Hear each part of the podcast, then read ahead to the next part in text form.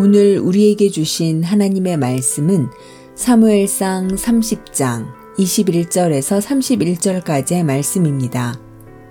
다윗이 전에 피곤하여 능히 자기를 따르지 못하므로 부솔 시내에 머물게 한 200명에게 오매 그들이 다윗과 그와 함께 한 백성을 영접하러 나오는지라 다윗이 그 백성에게 이르러 문안함에 다윗과 함께 갔던 자들 가운데 악한 자와 불량배들이 다 이르되 그들이 우리와 함께 가지 아니하였은즉 우리가 도로 찾은 물건은 무엇이든지 그들에게 주지 말고 각자의 처자만 데리고 떠나가게 하라 하는지라. 다윗이 이르되 나의 형제들아 여호와께서 우리를 보호하시고 우리를 치러 온 그 군대를 우리 손에 넘기셨은즉 그가 우리에게 주신 것을 너희가 이같이 못하리라. 이 일에 누가 너희에게 듣겠느냐? 전장에 내려갔던 자의 분깃이나 소유물 곁에 머물렀던 자의 분깃이 동일할지니 같이 분배할 것이니라 하고 그날부터 다윗이 이것으로 이스라엘의 율례와 규례를 삼았더니 오늘까지 이르니라.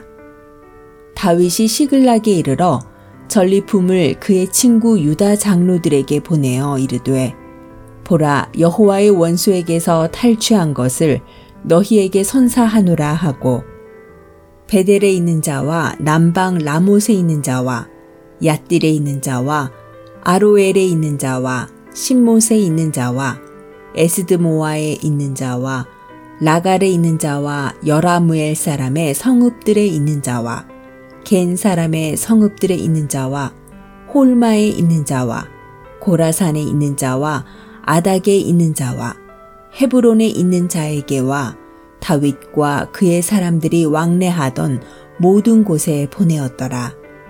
아멘. 안녕하세요. 수요 묵상의 시간입니다. 아말렉의 습격으로 가족과 재산을 빼앗긴 다윗은 하나님의 은혜로 아말렉을 추격했고 가족들을 구출하고 빼앗겼던 재산도 다시 찾아옵니다. 그런데 문제가 발생합니다. 고대 사회에서 부자가 되는 방법 중에 전쟁이라는 방법이 있습니다. 상대방의 물건을 빼앗아 가지면서 부자가 되는 것이지요. 게다가 저항하는 주인은 죽이거나 노예로 삼아버릴 수 있었기 때문에 전쟁에 나갔다 오면 부자가 될 수 있었습니다. 물론 자신의 목숨을 걸어야 하는 도박이었죠. 약탈법이라는 법이 있습니다.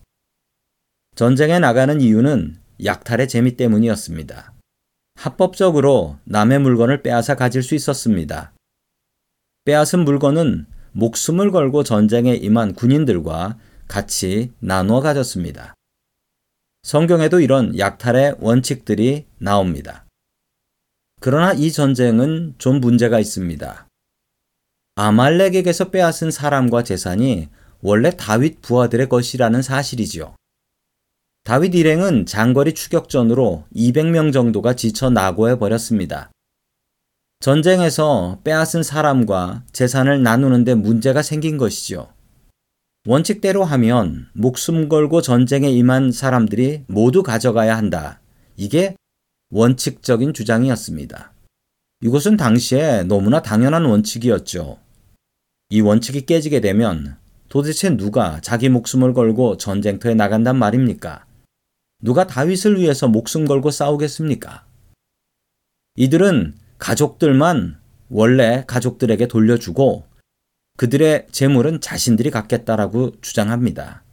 이건 당시의 상식이었습니다. 그러나 다윗은 그들의 주장에 반대합니다.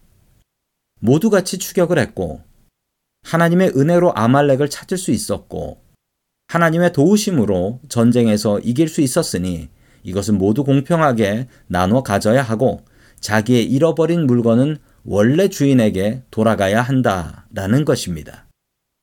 다윗은 공평보다 은혜를 택했습니다. 이러한 다윗의 원칙은 이때부터 이스라엘의 원칙이 되었다라고 합니다.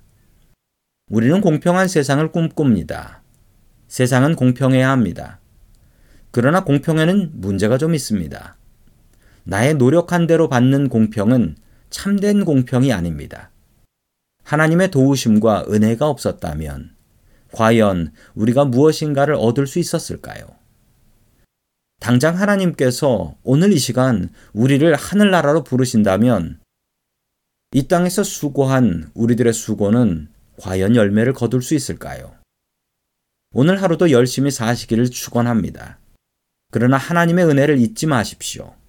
오늘도 하나님의 은혜를 바라보며 기도할 수 있기를 주의 이름으로 간절히 축원합니다.